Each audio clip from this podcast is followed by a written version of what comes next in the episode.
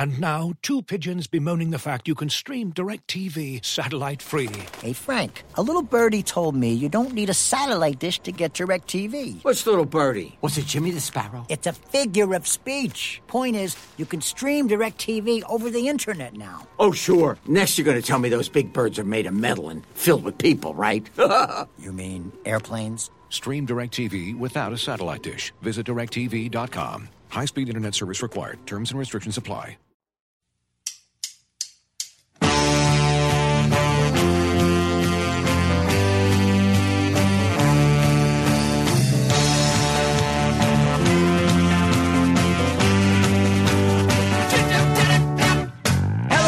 Everybody, and welcome to a weekend review episode of the Total Soccer Show. My name is Taylor Rockwell. We've got four games to discuss today two from Europe, two from England. Uh, to help me do that, that was meant to be a Brexit joke, I think. I'm not sure. To help me make sense of those four games, I'm joined by Ryan Bailey. Ryan, good to have you here.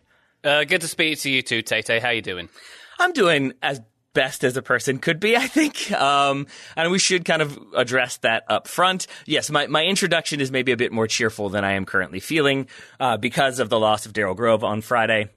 Or Thursday evening, uh, the response to which has been really, really incredible. And I would just like to take a moment to thank everyone for the many, many, many messages expressing their love and admiration and respect for our friend.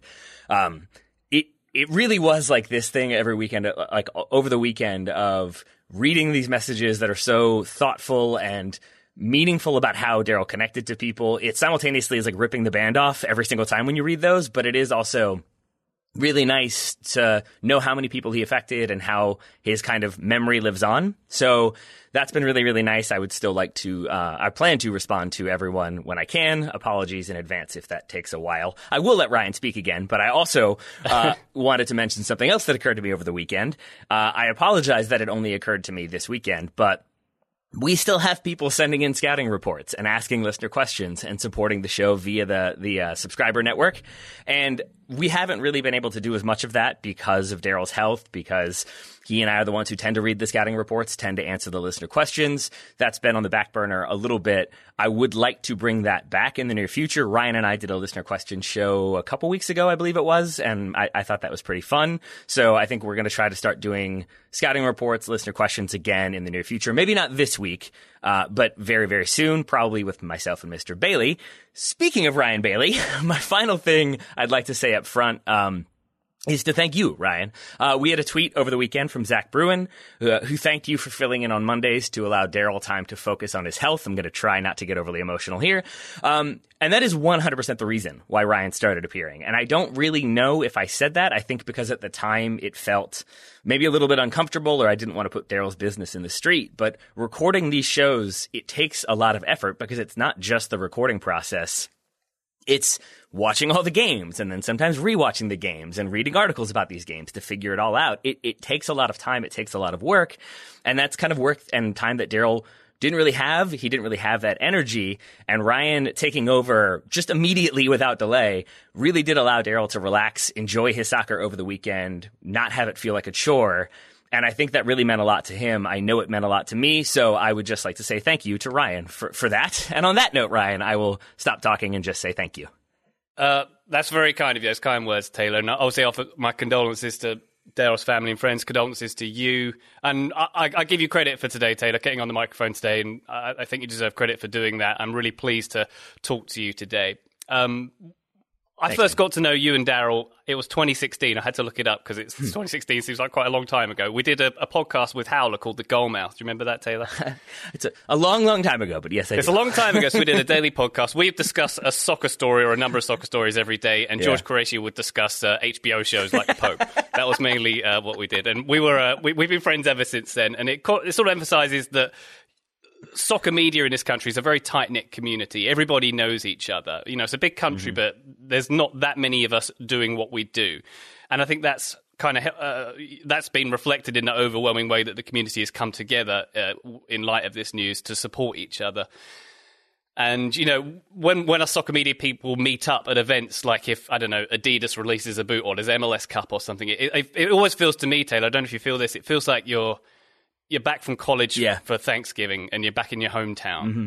and you're seeing people and you're kind of catching up. Then we we did that back in February. We met in New York. Uh, you, you Daryl, and I. Um, this was like a year after Daryl's diagnosis, mm. and he was just on top form. It's great company, gleam in his eye. We were at the bar till far, far too late that night, and that's a, that was a really good, a really good night we had out in New York. And you know, I, I still, I still can't believe this has happened. Yeah, it, it's very sad. It's not fair. It's a reminder that the universe isn't fair, isn't it? And I, I don't know. I, I, was thinking, I was thinking about the um, the Jurgen Klopp quote earlier, Taylor. He said, "Soccer's the most important of the least important things." and when I'm kind of down on myself and I think, "Oh, my job doesn't matter. I'm not a teacher. I'm not a doctor. I'm not actually making a difference in the world," but then we've got this game that we talk about, and we talk about it with people, and we've got a community here, and we know how much how important Daryl was to that community and how he helped this community so much. So if I get one bit of solace, one quantum of solace, to use Bond terminology, is the joy that Daryl brought. It's the it's the way he made my life better. He made our lives better, you know, both personally and through sharing the love of this game with everybody. So thank you, Daryl. Thank you, Taylor. Thank you, listeners. That's it. I'll be quiet now. No, um, uh, that that means a lot, and that has been. I said this last week, but I think it's it, it still is the case that it's, it's, easy to forget that people are listening, and and what you say matters, and especially what Daryl said, I think mattered to a lot of people, and the way he said it mattered to a lot of people. So that that has been that has been a very nice thing at a, at a not nice time. Um, with that in mind, I should note that uh, I, I, will plan to keep everybody updated about uh, things they can do for Daryl if there are services or anything like that. Um, down the road when group get-togethers are allowed. Ideally that's going to happen sometime in the future. I think i'm going to try to do some sort of like benefit game. I'm not sure where. I'm going to try to do some sort of get-together or maybe a couple different ones just so people can talk about him a bit more because it's a strange time right now. It's weird to mourn and not feel like you can hug people and, and things like that. So i'd rather hold off until people can uh, appropriately uh, celebrate daryl grove uh, and until then, we're going to keep doing the show. It's going to be a little different, obviously. It's going to be a lot different, obviously. Um, the structure is going to change a little. My wife and I have a baby coming, so there are going to be some times when I'm not on the show, but we're going to kind of set up a structure to have different people on. But I would like to rededicate the show, or really just clarify to people that uh, I, I, would like to refocus on why things happened and not that they happened. I think sometimes it's good to have a blend of both.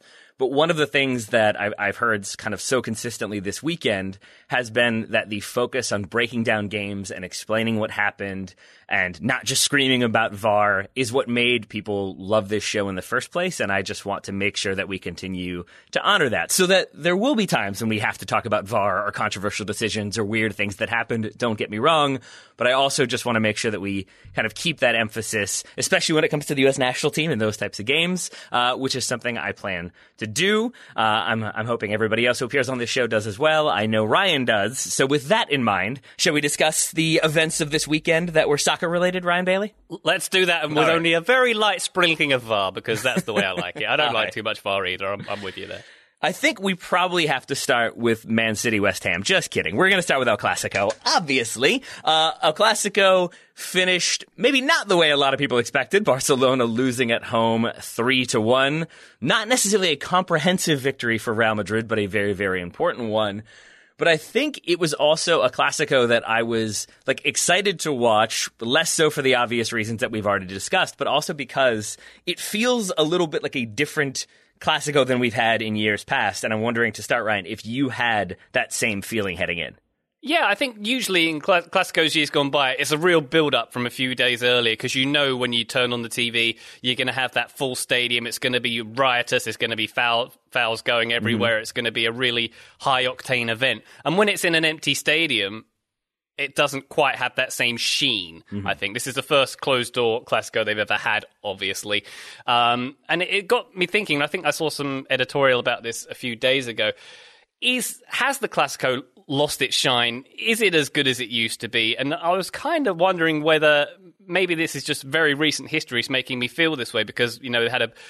I don't think the Classico's been truly great in a few years. There was a, a sort of nil nil last season, and then you look at the these two teams and where they are currently, and maybe even if we look at where La Liga is currently, is it is it still the top dog? Are these two teams still the top dog in Europe? I'm not convinced that's that's true. We know that Barcelona have got an awful lot of issues, and we watched the drama play out last season with them, with Messi. You know, their star player barely even wants to play for them at the moment, and Real Madrid, uh, whose star player has missed an awful lot of games. I'm Yeah. referring to Eden Hazard in that Mm-hmm. instance, and you know they they they seem like they're sort of on the downturn of their arc, if that makes sense. And you know the, Spanish club spent one billion euros less than the Premier League uh, in the last window, which is fair enough because there's only a few who can spend that big.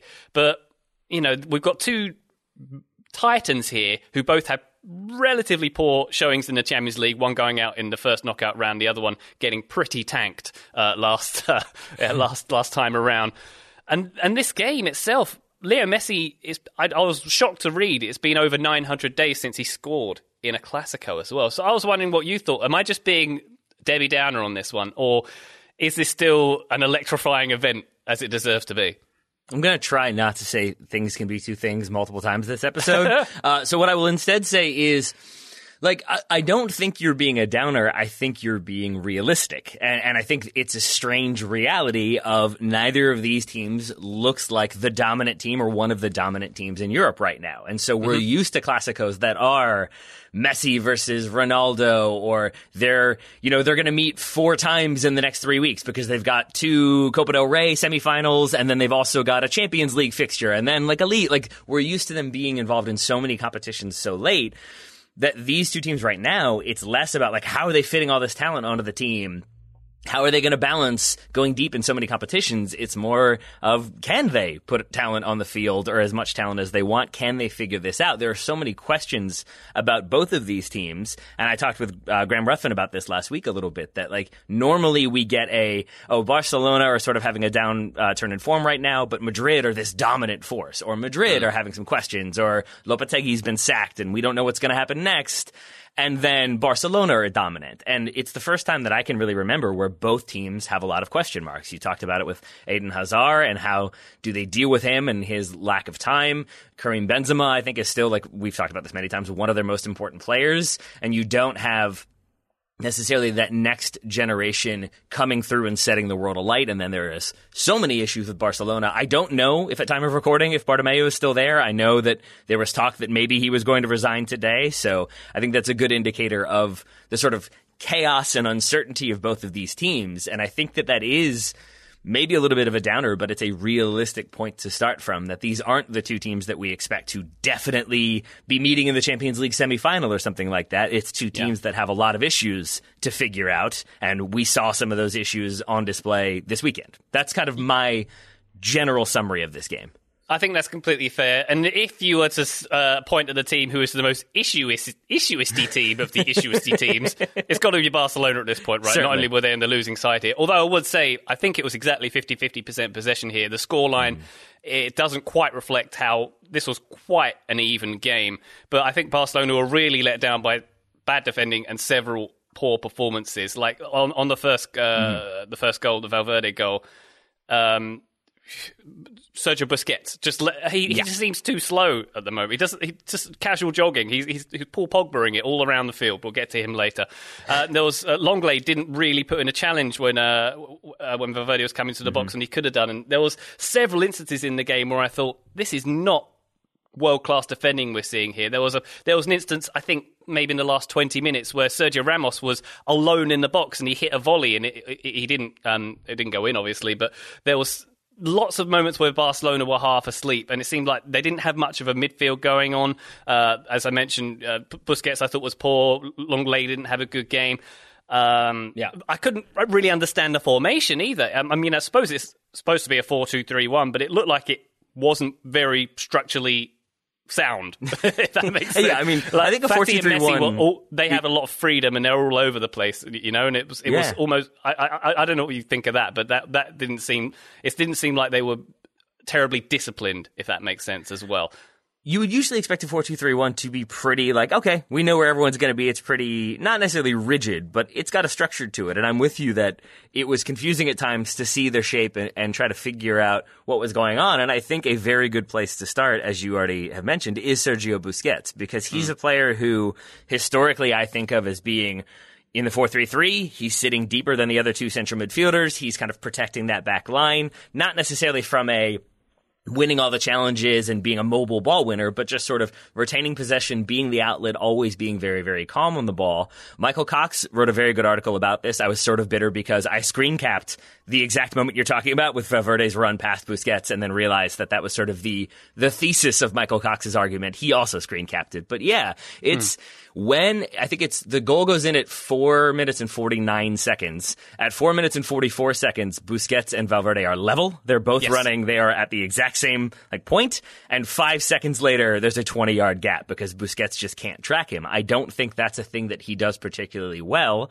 I don't think he, he tracks runners. I also don't think his partnership with Frenkie de Jong is particularly solid in that kind of 4 2 3 1, those two.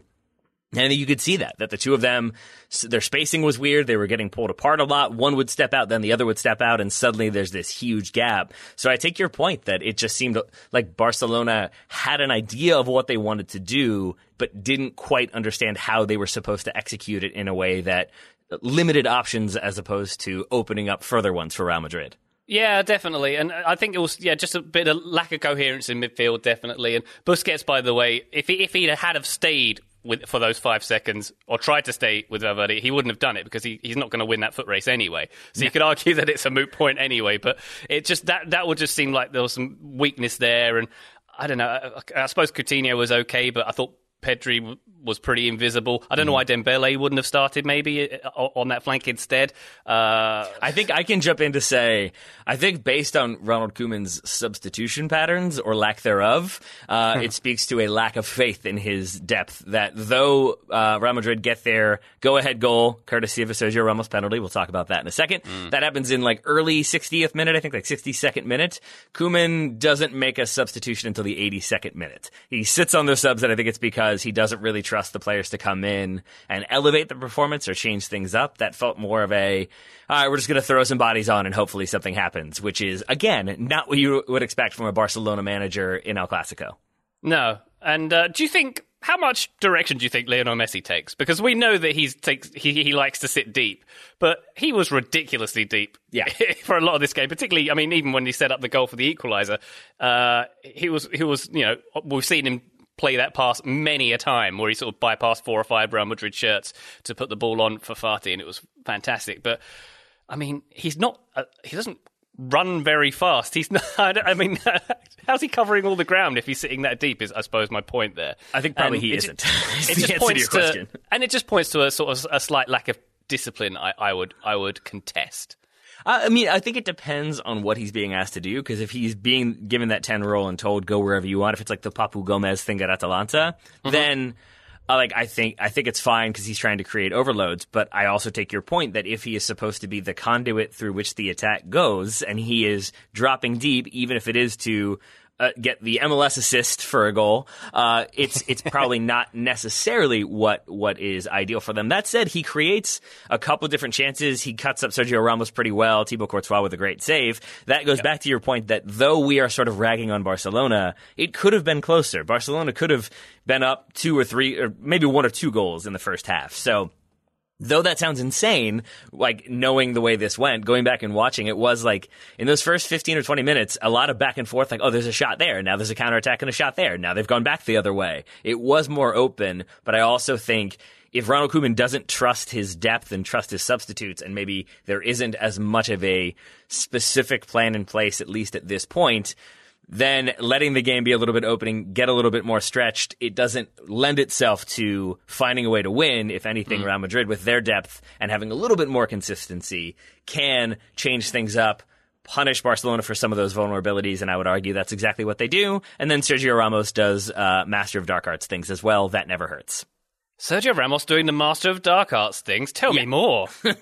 I mean, so it's interesting because when you when you I'm uh, uh, re- referring, of course, to the penalty uh, mm-hmm. which Real Madrid do get, which Sergio Ramos does dispatch because that's what he does now. Um, I like to think that his penalty taking ability was a sort of like like a Faustian pact that was necessitated that necessitated him growing a weirdly long but patchy beard. That was the deal. It's like you can score all the penalties, but you have to have odd facial hair, and he seems to have embraced it. But he goes up for uh, a cross, sort of throws himself to the ground. I would argue. Doesn't seem like the penalty is going to be given. Phil Schoen, who was doing the commentary for beIN, had the line. Uh, it was like he brought a knife and fork to that one, uh, which I thought was terrific. And then you see it from one angle, and to their credit, both he and Ray Hudson were like, ooh, that's going to be a penalty. Because from the reverse angle, his jersey is pulled. There's a full fistful of it in there. It limits his movement. And on with VAR, I think that's, that is usually going to be given, not always, but Sergio Ramos is going to sell it and then get up and have some words. And I think I'm not surprised it was given, and I don't even think it was incorrect that it was given, but it's just sort of the theatricality of it all uh, was just a good reminder that Sergio Ramos is a, is a great villain, unless you're a Madrid fan, in which case I'm guessing he's your hero. I'm, jo- I'm enjoying the imagery of uh, Sergio Ramos meeting the devil at the crossroads, and the, the, the pact they make is he has to grow a patchy beard. That's wonderful. that's, that's, I that's a less serious one the than normal. crossroads, tried to grow a beard. Lovely stuff. I like that a lot. Um, but uh, to your point there on Hmm. on the penalty, what is Lenglet doing? Because that's always going to be given, isn't it? A shirt pull that obvious when Yeah. there are VAR. Uh, uh, when there are VAR facilities in the game. And the curious thing was that Ronald Koeman absolutely railed against this. He was outraged that this was given. Why only VAR is used against Barcelona was kind of his thing in the post match press conference. Very furious about this. But I don't know what defense you've got of that. You could argue they were saying that Ramos was doing a shirt pulling as well, but still, the defender shouldn't be doing that. It's No. it just seems so obvious. And uh, my understanding is that these the, the shirt pulling it isn't always given in La Liga, but it doesn't mean you should do it and it shouldn't be punished. It's Yeah, I- ridiculous. I, think I think and this is where like Sergio Ramos knowing what he's doing factors into it because he definitely sells it. But I think one point that is always a consistent between not being a penalty and being a penalty is does it change the momentum or the direction of the player? And you can see that Sergio Ramos is trying to adjust to where the ball is going to be, and the jersey being pulled doesn't allow him to do that. And Yeah. then I think what he does is waits for the jersey to stop being pulled, and then he goes flying, which makes it seem like that was completely holding him back. And so there is a little bit of acting to it. Uh, to some extent, to me, it's the same thing as when a player gets like bumped in the face or sort of deliberately hit in the face. That's going to be a red card, but then they fall down, and it's meant to convey like, oh, I've been hit in the face. Something needs to be done about that because sometimes if you just get a little knock, that happened in the Man United game. I think Fernan- Br- Bruno Fernandes slapped somebody and it was not carded at all. But if you fall down and make a meal of it and then VAR looks at it, it's more likely to be given. It's more likely to be a card. So I think that's where Sergio Ramos knows what he's doing, but it doesn't let him off the hook or let Lenglet off the hook at all, nor Ronald Koeman either, even if, if he would like to complain about it. So there, we were having this discussion off air about We the were. dark arts and the greatest practitioner. He has to be the king, right? Of, Yeah. uh, there's no no one gets near to him of what I will call poophousery for the uh, um, for the PG version. For the PG show. version, I appreciate that. I mean, there's a few other people on the field here you could accuse very much of poop housery. Sergio Busquets was Mm-hmm. very much a master of that for diving and whatnot. Uh, Jordi Alba can uh, is, has got a dive or two in him, Mm-hmm. and I, I don't know, like it, it depends how you define it because poop housery can just be getting away with stuff, but it can also have an element of evil to it. And I think Ramos has got the evil edge, whereas say like I don't know Olivier Giroud poop housing his way Yeah. to a header, or uh, I don't know Neymar, n- not quite the same kind of evil poop housery there. No. Or New- let's look at Newca- Newcastle. They're a poop housery team. They can defend for 85 minutes and so- somehow get an equaliser. And Steve Bruce could. I don't know how we got a point there. We can talk about that later if you want. But uh, uh, it's it's an interesting concept. But he, I, I think he is unrivaled, Sergio Ramos, in the dark arts. As an American, I will never be able to put anybody higher than Rafa Marquez. Uh, but if I didn't have that bias in place, I would agree with you. Uh, because I think the, the thing for me when it comes to poophousery, as you have a lovely turn of phrase there, um, is that like there does have to be that element of like, oh, you know what you're doing, and I don't like it, but I know what you're doing, and you're very like it. It has to be that moment of like, oh, I know what you're doing, and it's driving Yeah. me nuts. Uh, and Sergio Ramos very good at that, very good at playing the victim, both when it happens to him and when he has maliciously fouled somebody. And then it's like, what, me? No, that was just a hug. What are you talking about? And then the sort of icing on the cake is that he takes the penalty as well. So it's sort of like, it, it's not even just that he's earned it. Now he's walking back to, to the center of the pitch. It's he's earned it and he is going to take it and odds are he's going to score it. And I think that really does vault him up the charts a few spots. I think in terms of active players, he is uh, number one for sure. Yeah, and I, I, I don't condone diving or cheating or you know anything that Luis Suarez might have been accused of in the past, for example. But I give Ramos a pass in, for many reasons because he, he's such a he's such a warrior. He's yeah. so important to that team. He is quite literally the spine of that team. And you know he comes back into the team after they come off the back of two losses and they win a Clasico and he wins. He scores you know what could have been the deciding goal if not mm-hmm. for the late one from Modric. Uh, he's he's so so important to this team. And then you look at the back end of last season as well, where he seemed to score a goal every week. He was playing a striker in some games. It seemed to be. He's just so very important in a team that doesn't have a talisman beside him doesn't have a it doesn't have yeah. a Ronaldo anymore. Uh, Eden Hazard is not doing his thing as we've discussed, and Karim Benzema he's part of the furniture and is very important, but he's not quite the talisman that Ramos is. He's so so important to this team, and I think he'll be massively missed uh, when he eventually uh, steps down. I, I, I, agree with you, and I think there are people who are currently smashing their podcast players or what have you because they can't stand Sergio Ramos, and that we are being sort of like praising of him, uh, or just sort of, you know, I, I, would argue correctly evaluating who he is and what he provides. I think a part of it for me, in terms of why I don't have as much negativity towards him, is that I, I don't have a team in the La Liga I particularly root for. Nor do I root for a team that like always goes up against Spain in international competitions or something like that. So I don't have that sort of like my own I'm I'm rooting for my team and he does this thing to my team every single time and I can't stand him. I tend mm. to just watch Real Madrid as a neutral or as oh, you know, it's going to be them in Barcelona. Let's see what they're doing this weekend. And when you're watching them from a more neutral perspective, you're just sort of seeing what he's doing and being like, "Oh, yeah, that was probably a penalty. He definitely sold it." But you can you can appreciate is the wrong word, but you can understand what he's doing while at the same time being like, "Oh, that is that is some magnificent poophousery to continue your uh, your wording. Let's unless there's other players you want to talk about there because I think we did have the idea of talking about some other ones who are particularly good. I mentioned Rafa Marquez. Uh, Diego Costa would obviously be a candidate oh, yeah. for uh, the the pantheon of poophousery. Anybody else that you'd like to throw in there? I'll throw Jordan Henderson in there. Really? I think he. I think he's. Well, we saw in the international break he won a penalty in a fairly dubious ah. manner.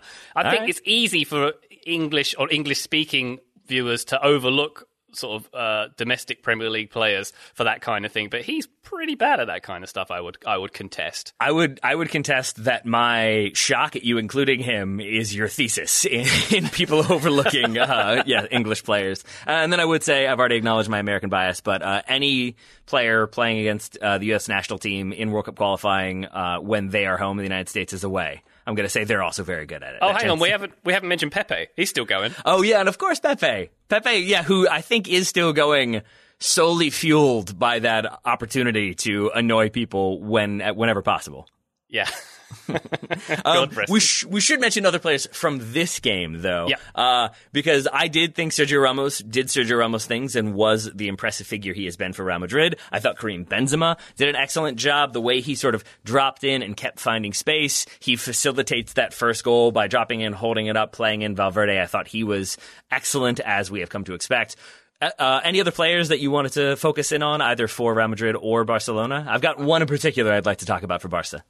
Uh, yeah, before we get to Barca, I'll, I'll pick out one other Real Madrid player, Toni Kroos. Yeah. Who you can pick out in any game because mm. he's just amazing in every game. I think maybe I've just got a Toni Kroos bias because I love him so much, but I get the same sort of uh, warm and fuzzy feeling that Liverpool fans seem to be getting from Thiago Alcantara at the moment, where every pass seems to be beautifully weighted, and I, I just I, I, just coo over him whenever I watch him, and he was he was great in this one again.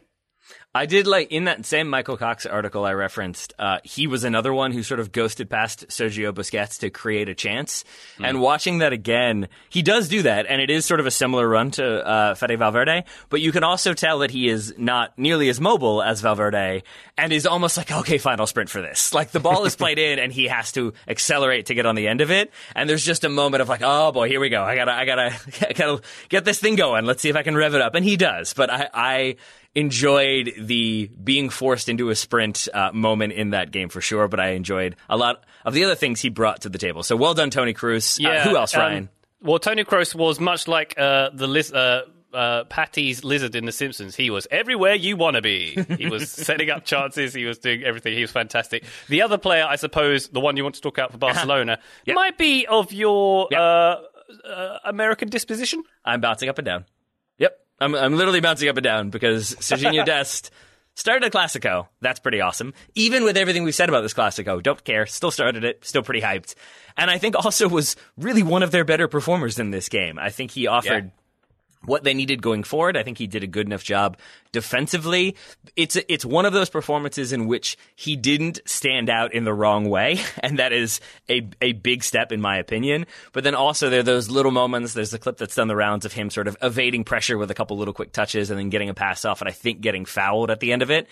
And that is all very exciting because this weekend, for me as a U.S. men's national team fan, lots of moments of just players trying stuff and backing themselves in a way that I don't think we've had as consistently as a national team. I, I saw four different Americans doing, or at least three uh, Americans doing very exciting things on the ball this weekend. Sergiño Dest, very much one of them. I have talked a little bit about him. Ryan, is there anything in particular you wanted to note about his performance? I think I agree. He was very good. The stats here I've got. He had the most successful dribbles for Barcelona. He had five. Uh, Forty-two of his forty-four passes were successful. Uh, he recovered the ball six times. Only committed one foul. And what I would did note is that um, maybe this lends to the conversation I was having about they're having no formation discipline. He did come in field quite a lot, and he was getting up quite a lot. And I think there was a chance he sort of laid off for Messi uh, in the first half, which nearly came off. But it was it wasn't he wasn't exactly sticking to his flank, but it, it worked out very well.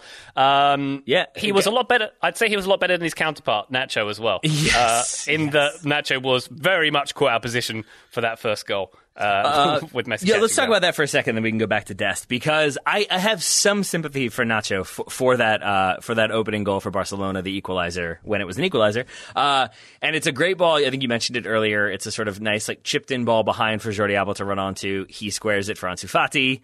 The uh, we go to one to one, and yeah, it is sort of Nacho completely switching off, not tracking Jordi Alba. But I do think Ansu Fati plays a a role in this as well, not just because he scores, but because I think Rafael Varane is supposed to be marking him, and in my opinion, from what I saw, seems so concerned about his pace relative to Varane's lack thereof that he gives him a couple yards, and Rafael Varane is about three yards, maybe four yards deeper than the rest of the back line. If he stays with them, Jordi Alba is offside because he does not then Jordi Alba is on. So I let Nacho off a little bit. That said, when you're just completely ball watching Lionel Messi and unaware that a person has made a run in behind, it's never that good of a look if you're a defender.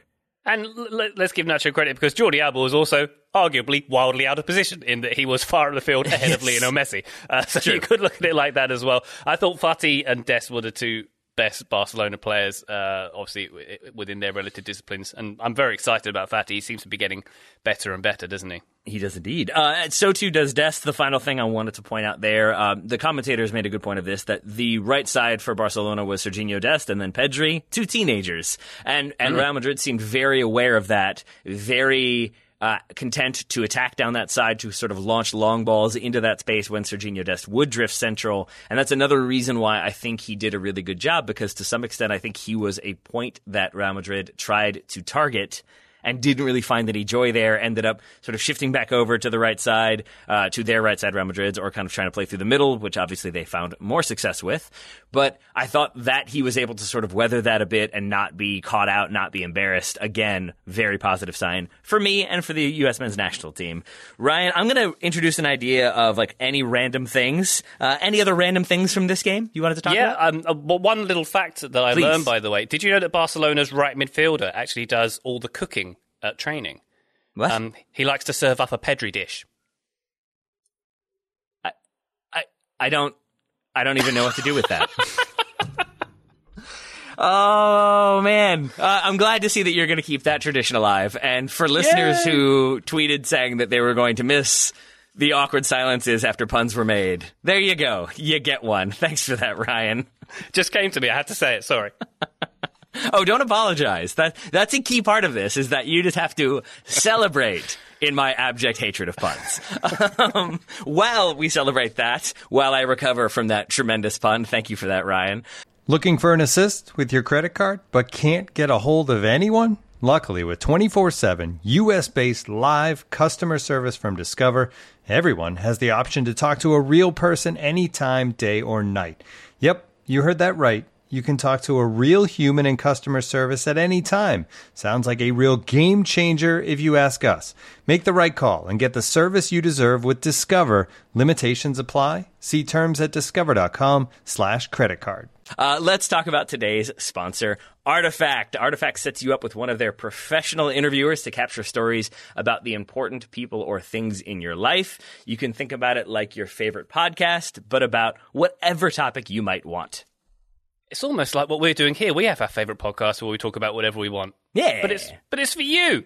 Artifact. Uh, you can do things like uh, have them interview your parents about what their lives were like before you were born, or as a birthday gift, your significant other. You can have them interview close friends about uh, their importance, the importance of their relationships. There are tons of ways you can use it. You can have professional interviewers make a podcast just for uh, you.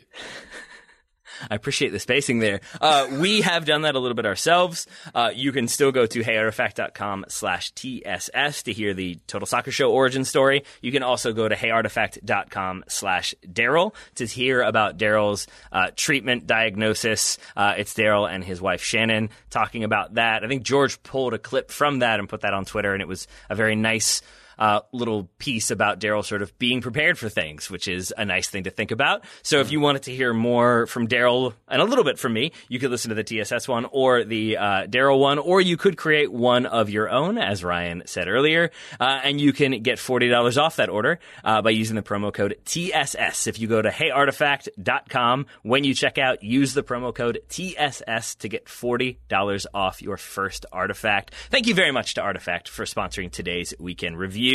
Thank you to Borussia Dortmund. Ooh, I almost said Gladbach there. Had to slow it down a little bit for dramatic pause. For, uh, I'm going to say winning a game that they would not have won at this point last season. They win 3 0 over Schalke. And I would argue not just because Schalke look historically bad, which they do, but because Dortmund looked very, very good in this game in a way that I don't think they would have in, in times past, which was when met with a defensive team, they got physical, they got aggressive, they created chances, and they found a way to win. Ryan, what did you make of Dortmund's win?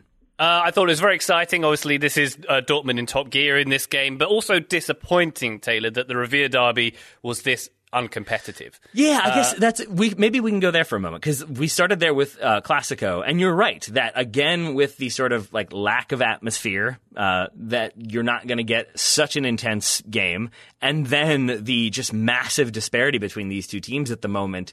Yeah, it, it's I don't know. It's a bit like like like one team being top of the league and one team being almost an amateur team, which is sort of the case. Uh, so it did take a little bit of the the shine off this one. It took away my enthusiasm just a little bit. Yeah, uh, it was it was just a disappointing performance from Schalke. They obviously came out to sit very deep, but I think uh, the analogy I use that they tried to park the bus, but they left all the windows open on those buses. Uh, they had 28 percent possession in the first half. Uh, I, I just look, look at look at the team sheet for them, Taylor. Who who do you think is is worthy of this team? I would ask you. Who would you who do you think's a superstar in this team? I, I like A Matondo. superstar? I mean, I'm nobody. super, okay. Who is the- worth, worthy of Schalke? I mean, I, I like Matondo. I, I like Sane. I can't think of anyone else I really think he's got to stay in that shirt. What do you Maybe Amin Harit. You could make that argument, though he hasn't had the the best Okay. uh, performances so far either. Yeah, no, it's it's a far cry from what we've seen of them. Certainly a few years ago, but even last season, I think Weston McKennie not being there probably removes a little bit of the my sort of love for them or my like reason to enthusiastically support them. And mm-hmm. when that's gone, the the state of the squad is is kind of laid bare a little bit, and I think a three 0 scoreline laid it further bare. It's really troubling for them. They they're minus 17 goal difference after five games. Admittedly, they probably played the three best teams uh, mm. in the league in those five games, so they they've got room for recovery. But they just look doomed at the moment. It looks they, they look they're putting in a Fulham style season here at the moment. It's quite troubling. it uh, is. I would say, and I would say that like they this game was really interesting to me because of that fact. Because I think they came out with look we know we don't have Dortmund's talent. Nobody does, uh, except for maybe Bayern Munich. Uh, but what we can do is be very defensive, cause them lots of problems, try to frustrate them, and hit them on the break. I think that is a thing they would have done last season. I think it's a thing that sometimes Dortmund really struggle to deal with is when teams pack it in and make you find a way to beat them. Dortmund can sometimes get frustrated. They can take shots from distance. They can just sort of lose that creativity. And what I remember happening to them a lot of the time last season, especially as they started to fall off near the end, was they would overcommit numbers, get caught, and then it would be 1 0 to, uh, in this case, it would have been Schalke. Then sort of Dortmund press a little bit more, and maybe they concede one more, and suddenly it's a weird, like, 3 to 1 loss when it mm. should have been a 3 0 win. And that is to some extent what Schalke did this time round. They were very defensive. They had a back five and a 5 3 2. That midfield three, I think, was specifically tasked with making sure that Dortmund's midfield three, Delaney Dahoud and uh, Julian Brandt, were never allowed much time on the ball. They packed it. They had, I think, routinely eight defenders or eight players, Schalke, eight outfield players in their own box. They really made Dortmund have to find a way through. They wanted to force them out wide and make them rely on crosses. And that Dortmund kind of stuck to it, didn't overcommit, didn't get caught out, but did end up scoring some very nice goals. I think can only be an exciting thing when it comes to both the Dortmund team and fans of them, but also fans of a potential title race. Yeah, and it was interesting. You're right that they did make it difficult, and they did try to sit deep, uh, but they just had no clear chances going forward. Did Schalke? They didn't. They didn't break no. as much as they should have. I think that was the issue. And you, are quite right in saying that a few of Dortmund's goals were excellent. That first goal, which uh, Akanji ended up rebounding in. By the way, when your two centre backs score against Schalke, that's when Schalke are in trouble. Akanji rebound, rebounds that first goal in from a really nice short corner mm-hmm. routine. Like a little, there was a little one-two between Julian Brandt and uh, Guerreiro. Mm-hmm. And it was lovely. This little flick that Julian Brandt did. And it was, yeah, as I say, straight off the training ground. That was a nice way through. And maybe you could argue that Schalke couldn't have done too much about such a well prepared set piece like that. But then the second goal, which uh, Erling Haaland put away with a really, really nice finish, because that's all he ever does, those really nice, powerful looking Alan Shearer style finishes. Um, him and uh, it was Jadon Sancho yep. did this sort of one-two in midfield, but they had so much space. Schalke's backline had rec- receded so much, they were allowed to sort of push forward into the box and bully their way in. So it didn't quite work from that. And and if you look yeah. at the third goal with Mats Hummels uh, getting getting the header from the corner, that was pretty poor. It was like they almost given up at that point because the defending was so poor. Uh, Hummels was under very little pressure. And if you watch it again, Erling Haaland, who is nine feet tall, was completely free in the box as well when that one came in. So that's so, not good yeah, some pretty troubling defending. Despite it was almost as if they we we held them goalless in the first half.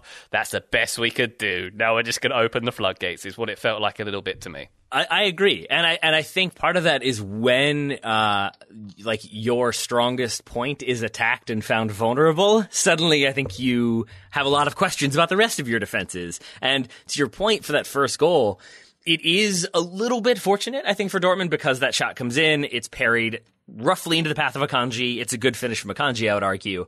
But mm. it is still Schalke defending a corner, having just defended a free kick, which was earned by uh, Gio Reyna. So I think Gio Reyna basically gets all the credit for this goal. Yes. Uh, but it's that Schalke have all their defenders back, have everybody in the position they theoretically need to be in, and then it's just really good work from Rafael Guerreiro to dribble in, to play that ball to Julian Brandt. Julian Brandt's return pass is excellent, and it sets Guerreiro up for that perfect shot. But when you're Schalke, who have sort of defended really well in that bunker and you feel like, okay, we're, we're making it happen. We're at the very least keeping this goalless.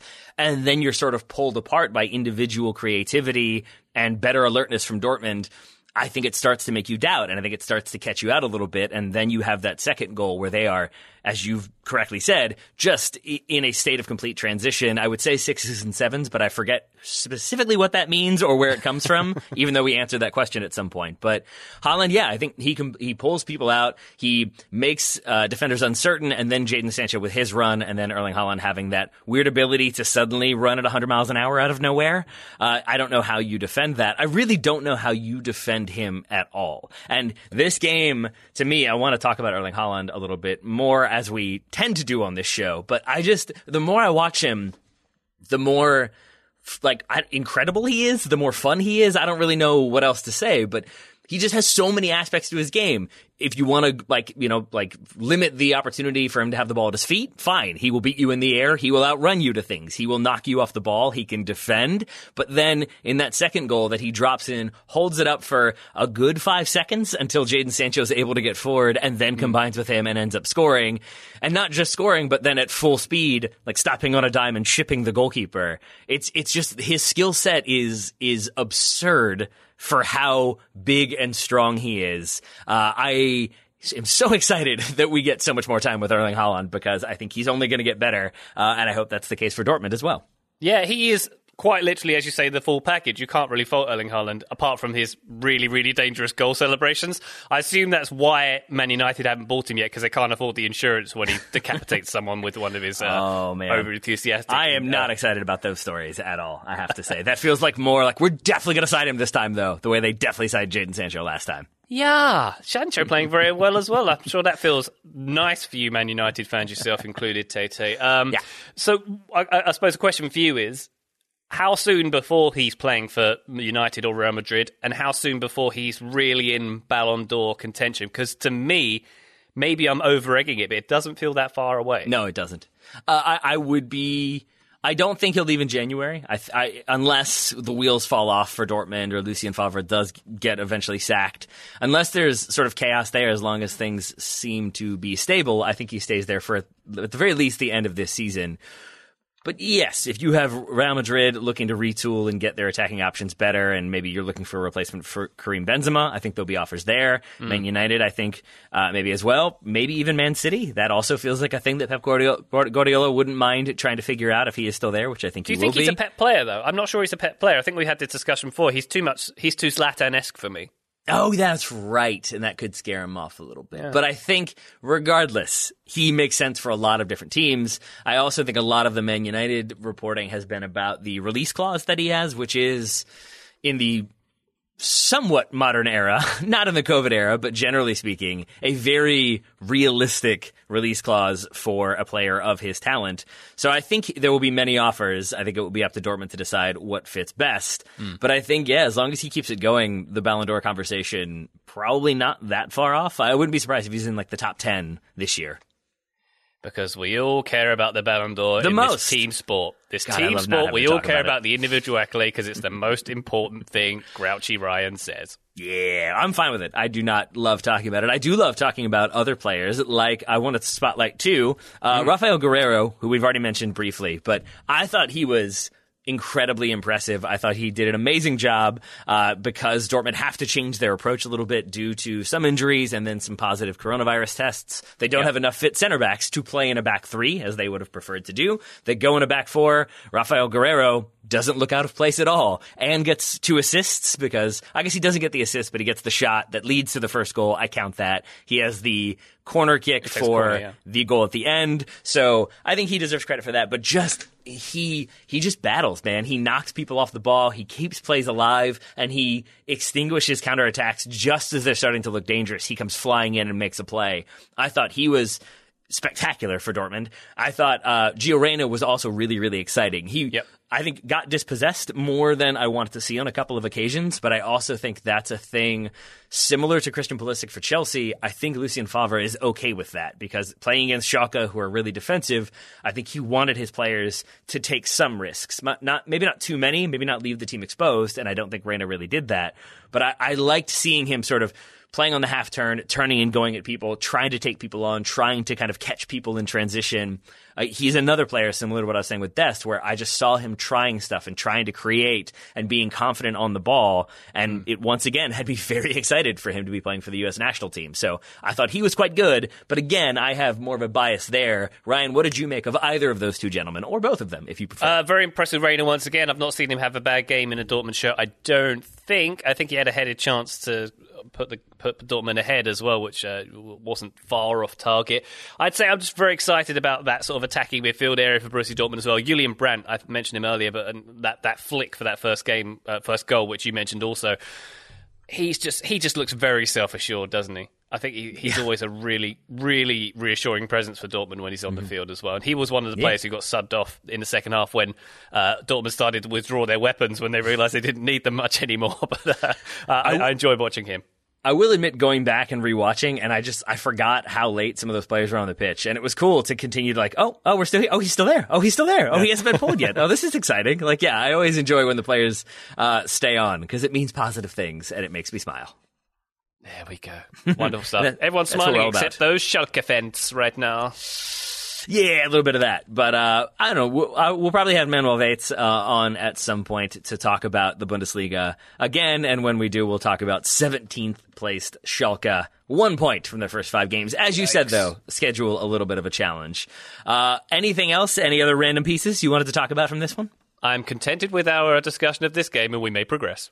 All right. Well, then I am going to change it up a little bit because I have a feeling the Man United Chelsea game will take longer than people might expect. Oh. So I oh. want to go to Man City West Ham if that works for you. Oh, do you? Let's do that. I do. How exciting because this was uh, another one that sort of felt like it was different than last season. For Dortmund, that was a positive. For Man City, at least for me, more of a negative. That I feel like last season they would have those games of like, oh, they got a draw here, but then they won the next one 5 0. Oh, they like got a loss here, but then they won four in a row. This felt like a game that they would get a result, that they would find a way past West Ham.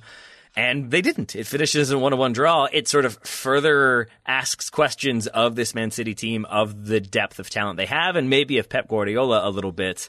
Ryan, you have followed Man City more closely than I over the years.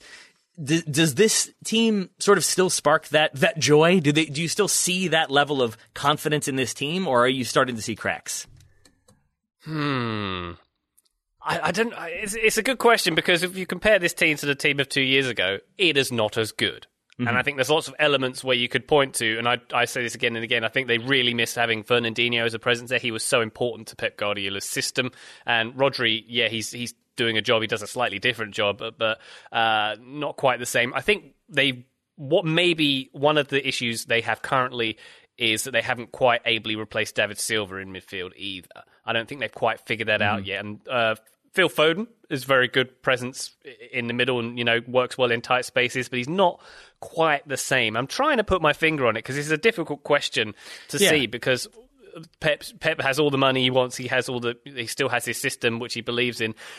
I think maybe there's the element that the team is a bit less intense than it mm-hmm. used to be. Maybe there's something mental about it. Um, can, I, can I give you my take and you can tell me what you think of it? Uh, go on. All right, because uh, because I'm aware again, you know, Man United fan. I'm not. I don't think my bias is showing here. I think I'm just genuinely confused because similar to that to what we've already talked about with Clásico, that like both of those teams are teams that I am used to being mildly afraid of. And so when you have two teams that you I am normally afraid of playing each other, it's like, oh, this is going to be really exciting. And so we didn't really have that with Clásico. Similar with Man City here, that this is a Man City team under Pep Guardiola with the talent they have, the money they have. I am consistently like, oh, they're going to win again. Of course, they're going to kind of destroy everybody. And right now we're talking about a Man City team who are in 13th, eight points from five games, not a thing we expected. Mm. Uh, I will not take full credit for this one. A few different people, including some folks at The Athletic, have already written about this. But I do think a lot of the problem is Pep moving away from that thing that made Man City so dangerous, which was the having players wide, Leroy Sané on a touchline, Raheem Sterling on a touchline. Yeah. And then it was that like they get into the box. Oh, he's going to shoot now. Oh no, he's going to square, and then he's going to square, and now it's a tap in at the far post. And you had this sort of interplay and lots of little quick passes inside the opposition box that I think pulled people out and created spaces. I think I don't really know why the Leroy Sané thing doesn't work out. He is now gone. I think Benjamin Mendy, I think at the time used to be too attacking. Now I feel like they need somebody to be attacking. But mm. instead you have João Cancelo as your left back who's right footed. You have Raheem Sterling as your left winger who's right footed. And to some extent, I think he is more okay with them being inverted and sort of attacking directly and going more central but it doesn't leave you a lot of width. It doesn't like really cause defensive problems because it doesn't pull them out that much. And I think that left side and the inability to create chances the way they have in the past is an issue. If they're working on it deliberately to get better at it so that they can compete next season or in the second half of the year. Maybe less of an issue if it's something they're developing. But right now it seems like a problem as opposed to a developing solution, if that makes sense. Yeah, I think that makes complete sense. And I'm thinking about the left side. I think Zinchenko did a very good job and has done a very good job on that left True. side as well. So he's he's a he's an attacking presence uh, that they might have missed. And you, you, make a good point about Sterling being out there on the left. You could argue that Riyad Mahrez is supposed to do that job as a, as a wide player mm-hmm. up top. Maybe he's just not been performing as well as he should have been. Maybe that's just individual, you know, not, mm-hmm. not quite living up to what he's uh, to, to his task there.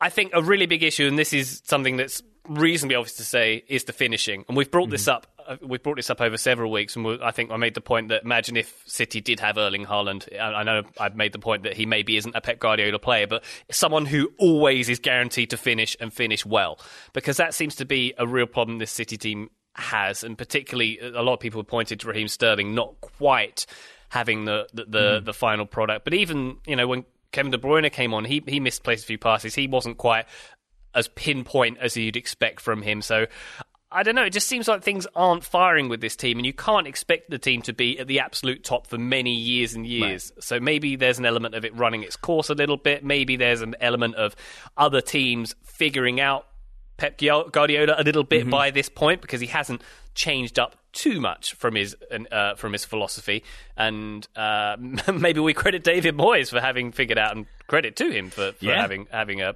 um, put on this performance. So th- I think there's a lot of little things going mm-hmm. on with Manchester City causing these problems, and I mean I don't know how they get fixed this season necessarily. Say if Gabby Jesus comes back, that might help things uh, in the attacking from an attacking perspective, but it doesn't help the problems you've outlined there with the wide play, uh, and and the midfield still, you know, missing David Silva and not having the same defensive midfield presence as they used to have. That's still an issue. I'll say I'm still, I, I still think they're generally pretty good in defence. I think Ruben Dias is settling in very well. I think Eric Garcia is getting better with every game. He he was very good actually. I thought um, uh, Eric Garcia had a really good challenge on Michail Antonio uh, later on in this game. Uh, I think he had a couple of shots as well. And Ruben Dias got right up there a few times as well. I think he was he was ahead of Sterling and Aguero. There was uh, early on in the game when he got a, he got onto the end of a long ball. It would have been a problem if there was a break at that point, but hey, it looked good. Um, so I think they're not they've not got problems across the field, Taylor, but there are, as I say, yeah. lots of niggling little things that have contributed to this downturn. Yeah, and and I think like I, I, agree, and I think that there are still solutions, and I think that they're still a very good team. I would argue their goal itself comes from sort of the thing I was talking about that it is uh, it's uh, Phil Foden with the goal, but he is like sort of staying central but holding his position. João Cancelo gets around uh, the the right side and is able to play that ball in with his left foot, and it is more that traditional City goal that we've come to expect. Mm. So I think the pieces are still there; they can still do it.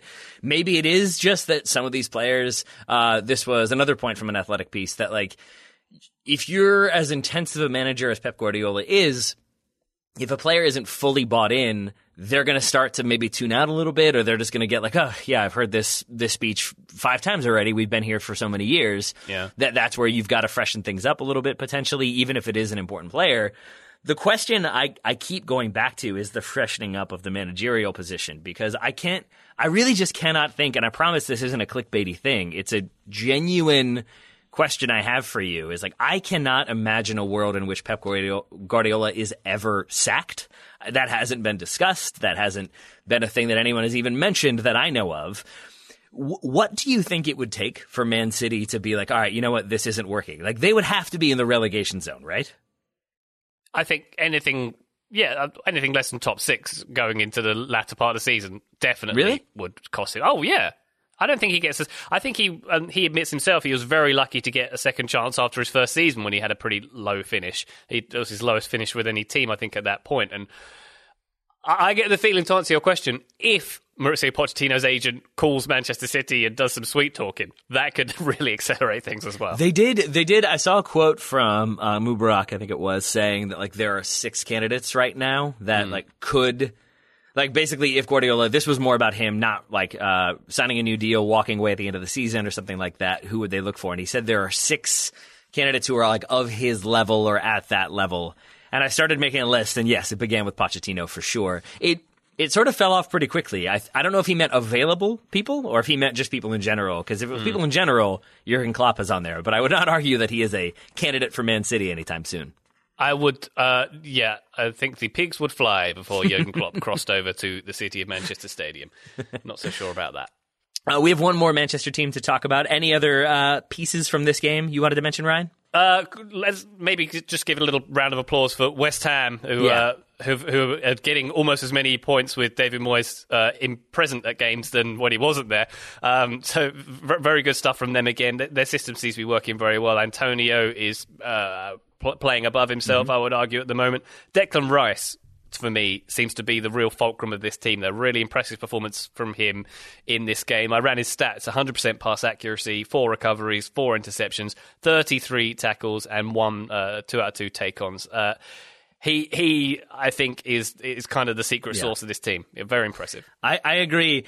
Every now and then you'll hear those stories about like a team that signs a new player and there are those uh, performance incentives of score this many goals or play this many games. And as they get close to it, if it's a it's a maybe you get the real or you get the idea that it's maybe an incentive that the team didn't expect that player to meet, and it's like we got to pay him two million if he scores two more goals. Well, he's not playing for the rest of the season, and like Declan Rice isn't certainly isn't there with West Ham, and I'm saying this mostly in jest, but there are times when I'm just like you can tell that West Ham, like the the board, like please stop playing so well. We don't want this many phone calls in January. Can you just maybe have like a game or two that you're bad but we still win, so that uh, we don't have as much interest? Because I'm with you that the stronger he looks, the better he looks, and the more other teams in the league, especially other teams in the league with money, seem vulnerable in the middle of the field, seems like maybe West Ham are going to be getting some phone calls in January. Just Were you, a guess. Were you trying to make me sympathise with West Ham's owners there for a second? No, good call. Let's never do that. let's never do that. Instead, let's move swiftly away from them. This episode is brought to you by Michelob Ultra, the official beer sponsor of the NBA. Want to get closer to the game than ever before? Michelob Ultra Courtside is giving fans the chance to win exclusive NBA prizes and experiences like official gear, courtside seats to an NBA game, and more. Head over to michelobultra.com slash courtside to learn more. To talk about Credible. Credible.com is an online marketplace that allows borrowers with student loan debt to see refinancing rates across a variety of lenders. That is what they do. What they also do is sponsor the Total Soccer Show, which is why we're talking about them right now. If you've got student loan debt, you could benefit from Credible because it allows you to potentially get a lower rate, which saves you money, uh, or lower your monthly payment, which means you could get more money in your pocket, or you could get debt free faster, or you could even consolidate all of those different loans into one more manageable piece. That's right, Tate. Some benefits of using Credible to refinance your student loans are that you see actual pre-qualified rates from multiple lenders. That means more hmm. than one, baby. Whereas with some online marketplaces, you'll get ranges of rates or ballpark estimates. And it only takes couple minutes of your time to check the rates. And checking rates does not impact your credit rating. Do you know they're very confident, Credible, Taylor? You know how confident they are? How confident are they, Ryan Bailey? I'll tell you, they're so confident they've got the best rates, they'll give you 200 bones. That's what we call dollars in England. If you close a loan with a better rate elsewhere, that's $200 if you close a loan with a better rate elsewhere. They never sell your data either, so you won't receive spam and phone calls from dozens of other lenders. Credible. Yum. Please visit credible.com slash TSS. I'm still laughing from the yum. That's C R E D I B L E dot com slash TSS. And when you refinance your student loans uh, via Credible, they'll give you a $200 gift card. Fill in a few pieces of info to check what rates you are eligible for. Again, that is credible.com slash TSS. Refinance your student loans and start saving. Uh, message from Credible Operations Inc. Not available in all states. Terms and conditions apply. Visit credible.com slash TSS for details. Thank you to Credible for sponsoring today's episode. Hey, folks, this is Taylor from the Total Soccer Show, reminding you that we are inching ever closer to the start of the summer transfer window, which means there are teams that will buy and sell their players early. There are teams that will leave that business very late, and there are teams that will operate in between. But no matter what, it's going to be a chaotic situation. There's going to be offers coming through willy nilly. There's going to be transactions to be tracked and processed and make sure that enough money is there. There's going to be probably angry clubs calling to complain. There are many things to deal with. And unfortunately for those clubs, there is no sort of business tool that makes things easier, makes transactions simpler, gets the business done efficiently and effectively. But for the small businesses around the globe, there is such a service Shopify. Shopify is the global commerce platform that helps you sell at every stage of your business, from the launch your online shop stage to the first real life store stage, all the way to the did we just hit a million orders stage. Shopify is there to help you grow. Whether you're auctioning autographed apparel or selling sleek kits, Shopify helps you sell everywhere. From their all in one e commerce platform to their in person POS system, wherever and whatever you're selling, Shopify's got you covered. Shopify helps turn browsers into buyers with the internet's best converting checkout, up to 36% better compared to other leading commerce platforms. And you can sell more with less effort thanks to Shopify Magic, your AI powered all star. And I really appreciate that about Shopify. No matter how big you are, no matter how fast you want to grow, Shopify gives you everything you need to take control and take your business to the next level. Shopify powers 10% of all e-commerce in the United States, and Shopify's the global force behind Allbirds, Rothy's, Brooklinen, and millions of other entrepreneurs of every size across 175 countries. That's as many countries as will be selling players in the transfer window this summer. Plus, Shopify's extensive help resources are there to support your success every step of the way because businesses that grow, grow with Shopify. Sign up for a $1 per month trial period at shopify.com slash TSS, all lowercase. Go to shopify.com slash TSS now to grow your business no matter what stage you're in. Shopify.com slash TSS. We're going to talk about Man United Chelsea now, and I want to say one more time, I'll say it many, many other times, but thank you to Daryl Grove, who was a big proponent of not putting out negativity, not being reactionary, and was an influence on me not tweeting negative things about this game. Because watching it live, I was not thrilled about Manchester United's performance uh, or the result watching it again last night with a Manhattan, that helped. Uh, but being less emotional, I thought this game actually was better than I had initially uh, thought it was. Ryan, I'm wondering where you are on this one. Did you find it particularly bad, or did you think it was maybe better than some of the outrage has suggested? I did not find this as bad as Twitter Okay. was telling me I should have found it. I, I kind Yay. of agree All with right. that. Same Like, page. Yes, it was a nil-nil. Yes, this was a game where we're expected two bad defenses to make it five-five. Uh, so why do we not get any goals out of this? We both. I mean, you could paint it that this was two teams who were scared to lose and they didn't. But I thought this was actually a really interesting game. I thought it was very interesting from what Chelsea were doing defensively with the with the back three, going back to uh, you know how they won a league with the back three, and uh, lots of good individual performances uh, from Chelsea. One interesting point which I heard on another podcast was that the back th- uh, the back line all speaking French, including Dave Azpilicueta from Oh. his time in Ligue 1 as well, and that's really helped sort of their communication, which is interesting. Yeah, Uh, I, I, I'm with you though because I I sort of was expecting this to be a little bit more open because of the uh, defenses or lack thereof at times for both of these teams, and instead I came away thinking that maybe Frank Lampard is a better manager than we're giving him credit for. Yeah. uh, I thought Manchester United were fine. I have reasons for why I think they, that they didn't look as effective going forward.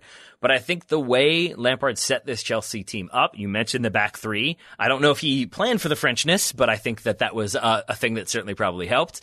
But I think, for example, uh, he gets he got lampooned. He got a lot of criticism for going with Kante and Jorginho over maybe Kovacic or somebody else. But I think the plan was to have those two trade off, nullifying Bruno Fernandes. And you could watch it in the first 20 minutes or so. It was really interesting to me to see how much Kante and Jorginho were communicating and constantly checking and passing him off and making sure that somebody was aware of him. So much so that Bruno Fernandes just starts drifting wide. He starts trying to find space. He drops in or goes wide.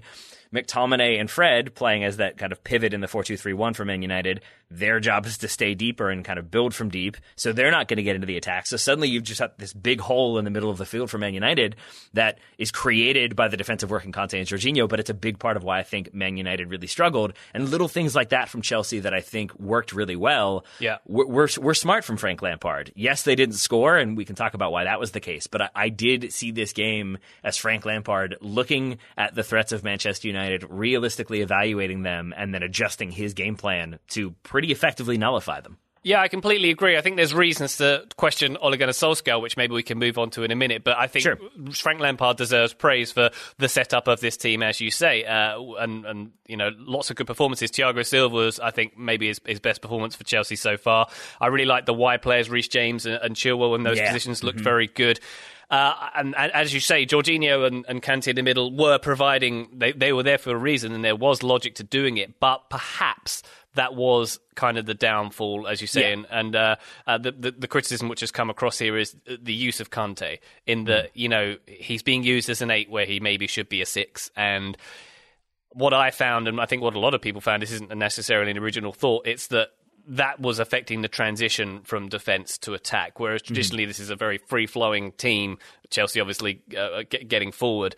Kante was kind of snubbing out a lot of the, uh, th- through no fault of his own, was kind of, uh, you know, not having the creativity to get those balls forward uh, uh, to, to, to, the, to the front three players. So that was kind of the issue with this Chelsea team, I think, was the reason that they didn't uh, get on the score sheet. The other reason, I'm going to hammer him again, Timo Werner. I, I, I think that he, I don't like his decision making, and I think once again there's a few examples in this game where he, I don't think he made the right move or, or played the right pa- pass, and mm-hmm. I think there's certain defenses maybe he just can't get along with, and this United one, for all its faults, was one that sort of he, he, he just wasn't very compatible with, arguably. Did you see him like getting knocked around or just not getting clear cut chances? Was there anything in, like particular that you saw that you were like, oh, that's got to be better, or they're just really effectively dealing with that? I think yeah, he was he was dealt with. I think is what it was, mm-hmm. and I think what Okay. his dec- Yeah, his decision making when he's on the ball. I think there are passes I see.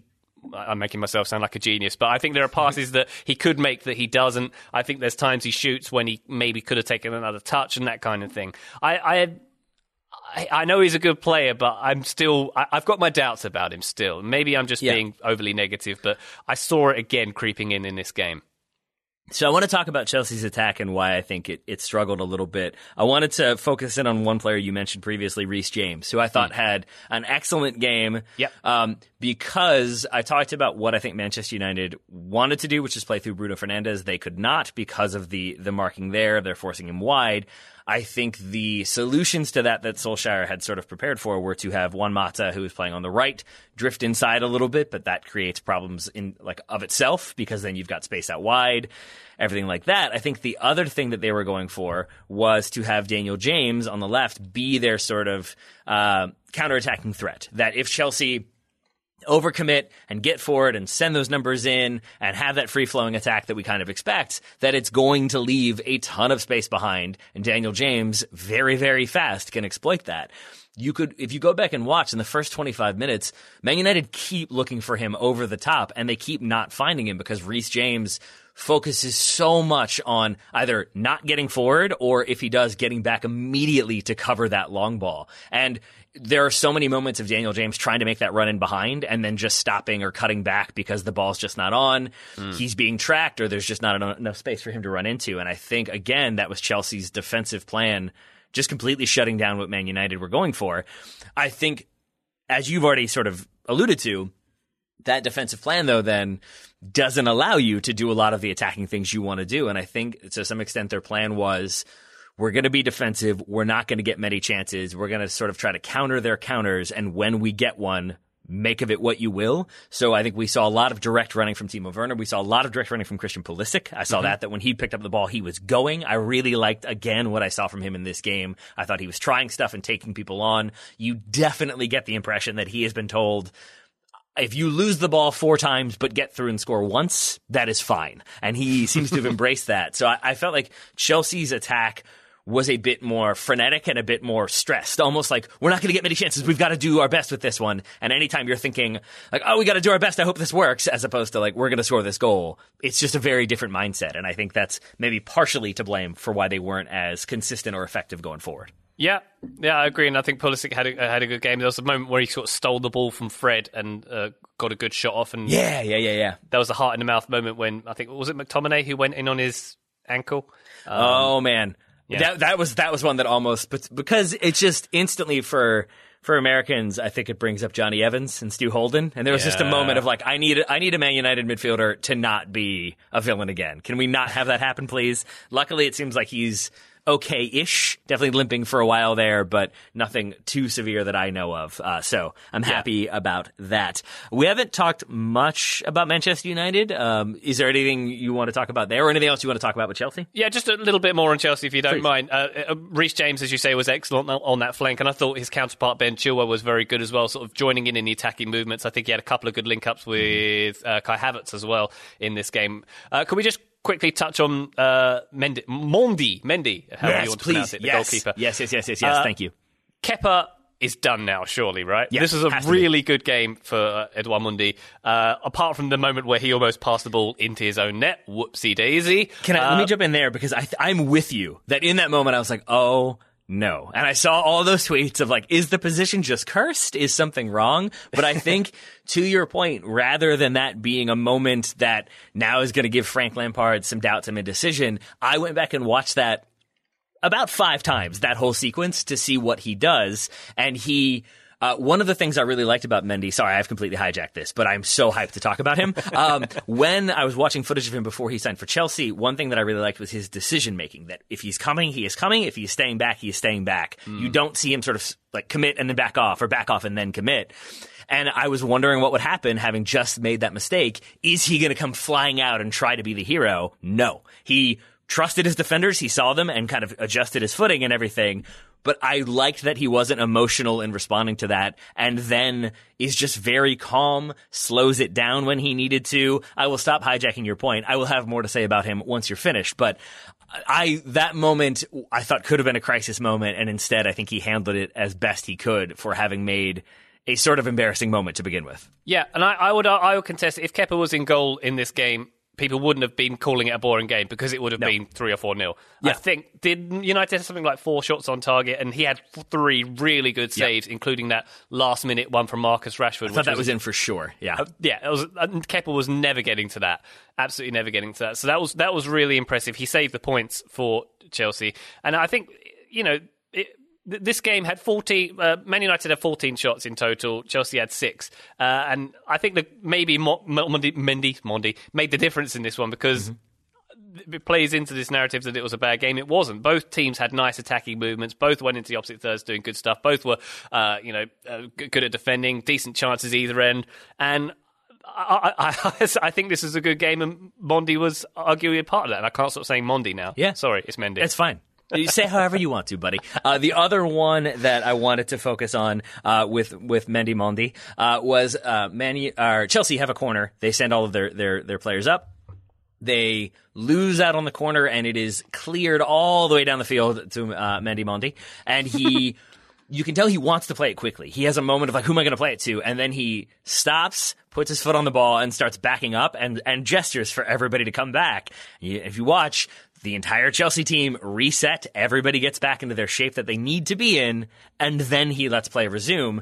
And it's a small thing, it's an obvious thing, but it's an important thing because Man United are so effective on the counterattack that there might have been that tendency to, oh, I'm going to try to force this ball in and we're going to keep that attack going. And then you turn that pass over. I do feel like that's a thing that maybe we would have seen Kepa do because he's trying to make things happen. He wants to make plays. And then you're caught out, and then you're countering the counter leads to you being countered, and that is really a vulnerable position. So I, I was really impressed by him. Well done to Mendy Monti. All right, should we pile in on United then? You ready? I mean, I just, I really don't have that much to say. I look forward to your criticisms because I think for the reasons we said about Chelsea, they really nullified United's game plan. Mm. And, and this felt a bit like how a nil-nil can be an interesting game. I wouldn't say Manchester United were as interesting as Chelsea, but that might be my pessimism. So I turn it to you to to hear what you have to say about them. Yeah, maybe I was maybe I was uh, teeing up a little too much drama there because I didn't think they were that bad. Uh, uh, apart Mm-hmm. from philosophically, to have you, a Manchester United team sit back so much in a home game. Yeah. But you flip that and say it's a good result for Solskjaer to get you know not concede a goal against a top six side at home and have your goalkeeper not have too much to do. Mm-hmm. Yeah. I think that's kind of a good result in some respects in the context of the Solskjaer reign, right? Yeah, I think so. I mean, I think also when you look at that starting 11, many jokes about how the bench could probably beat that starting 11.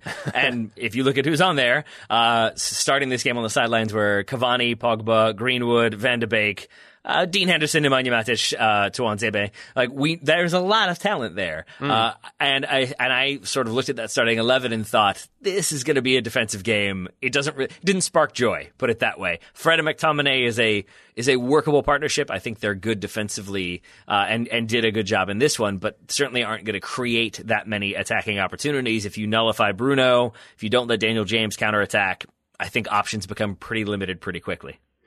So let me ask you this: Mm-hmm. Why why do you think Solskjaer set up this game the way he did with, like, say, Fred and McTominay in the middle there? Why not have a back 4 mm-hmm. Fred in front of them, Bruno and Paul Pogba slightly ahead of Fred?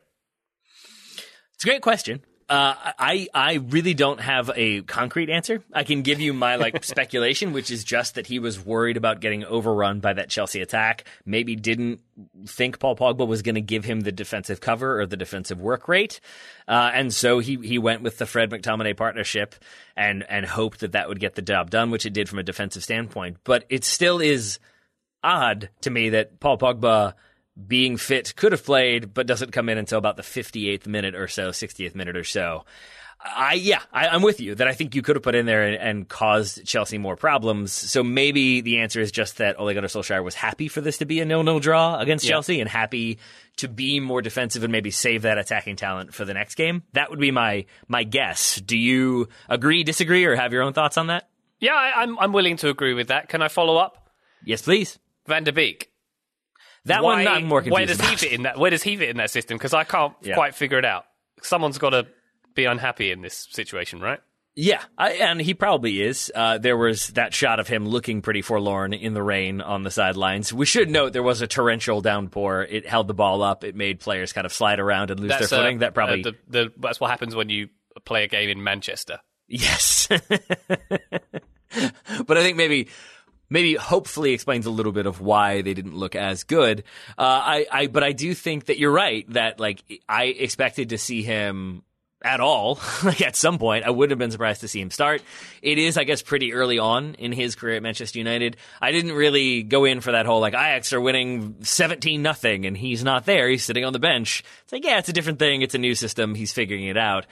I'm I'm guessing that we see more of him. The schedule for Manchester United over the next week is uh, home to RB Leipzig in the Champions League, home to Arsenal in the Premier League, and then uh, a- week after that Leipzig game, uh, away to Istanbul, Başakşehir before an away game at Everton. So a tough schedule coming up, and that's the only other thing I can think is that with that number of strong opponents, I mean, all of those teams are going to cause varying degrees of problems for Manchester United. Uh, maybe it's just that he wanted to preserve some of that attacking talent, including Paul Pogba, for some of those games. Maybe that's the uh, outlier explanation. But if then Pogba doesn't play in the next game and Donny Van de Beek doesn't play in the next game, I'm scratching my head a little bit more. Yeah, oh, I'm, I'm, I'm scratching my head also about Paul Pogba in general and this sort of new role as an impact sub. Mm-hmm. And this notion that maybe Manchester United are better without him in the team. And I'm, I'm drawing a parallel here to uh, to a gridiron team, the Carolina Panthers, my local Mm. NFL team, who have arguably become a better, more solidified team without Christian McCaffrey, their best player, one of the best players in the Mm-hmm. league. Is there a, a parallel there in Pogba not being uh, the, the the team not being focused around Pogba, which is Yeah. something that was an intention at one point, right? Yeah, I, I would agree with that. Uh, Carl Anka, when he was on the show last, uh, I think threw out the idea that like Manchester United, when they bought Paul Pogba, sort of maybe deluded themselves into thinking they were buying the entire Juve midfield hmm. and expected him to perform all of those roles. And in reality, he was able to do a lot of what he did because he had Arturo Vidal making plays and he had Andrea Pirlo moving the ball around and any number of other world class midfielders coming in and helping out. And I, I do think I have come around to the idea that he is he is part of the problem. Not necessarily he is a problem, but I think how do you play him, how do you get the best out of him is an issue for Solskjaer. And to some extent, I think if they sold him and had 100 million pounds to spend on, say, Jadon Sancho, that might make Ole Gunnar Solskjaer's life just a little bit easier because it's a wide attacking threat that gives you kind of a bit more on the ball than, say, Daniel James. Certainly gives you more pace than Juan Mata and leaves you to play your other midfield options like Fred, like McTominay, like Donny van de Beek, whomever else you want to go central.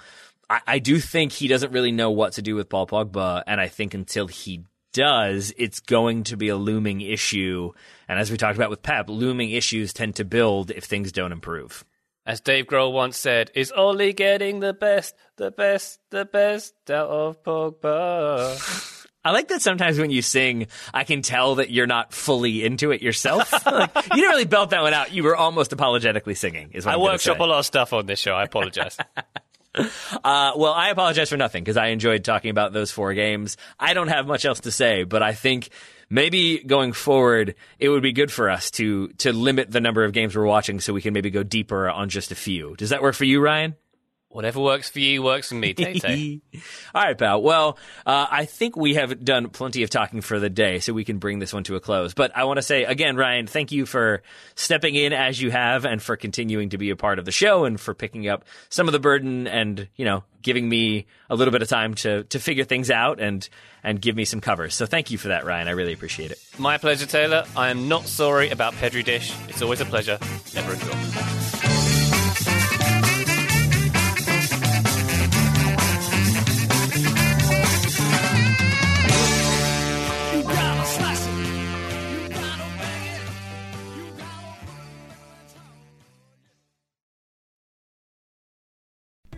As you've probably heard by now, we've teamed up with BetMGM this season. We'll be using BetMGM lines to make all of our picks, and we'll have special offers for our listeners each week. If you haven't signed up for BetMGM yet, use bonus code The Athletic, and you'll get a one-year subscription to The Athletic plus up to a fifteen hundred dollar first bet offer on your first wager with BetMGM. Here's how it works. Download the BetMGM app and sign up using bonus code The Athletic. Make your first deposit of at least ten dollars. Place your first bet on any game and claim your voucher for a one-year subscription to The Athletic. See BetMGM.com for terms. U.S. promotional offers not available in D.C., Mississippi, New York, Nevada, Ontario, or Puerto Rico. Gambling problem? Call 1-800-GAMBLER. Available in the U.S. Call 877-8-HOPE-NY or text HOPE-NY 467-369 in New York. Call 1-800-NEXT-STEP in Arizona. 1-800-327-5050 in Massachusetts. 1-800-BETS-OFF in Iowa. 1-800-270-7117 for confidential help in Michigan. 1-800-981-0023 in Puerto Rico. First bet offer for new customers only in partnership with Kansas Crossing Casino and Hotel. Don't forget, if you haven't signed up for BetMGM yet, use bonus code The Athletic, and you'll get a one-year subscription to The Athletic, plus up to a fifteen hundred dollar first bet offer on your first wager.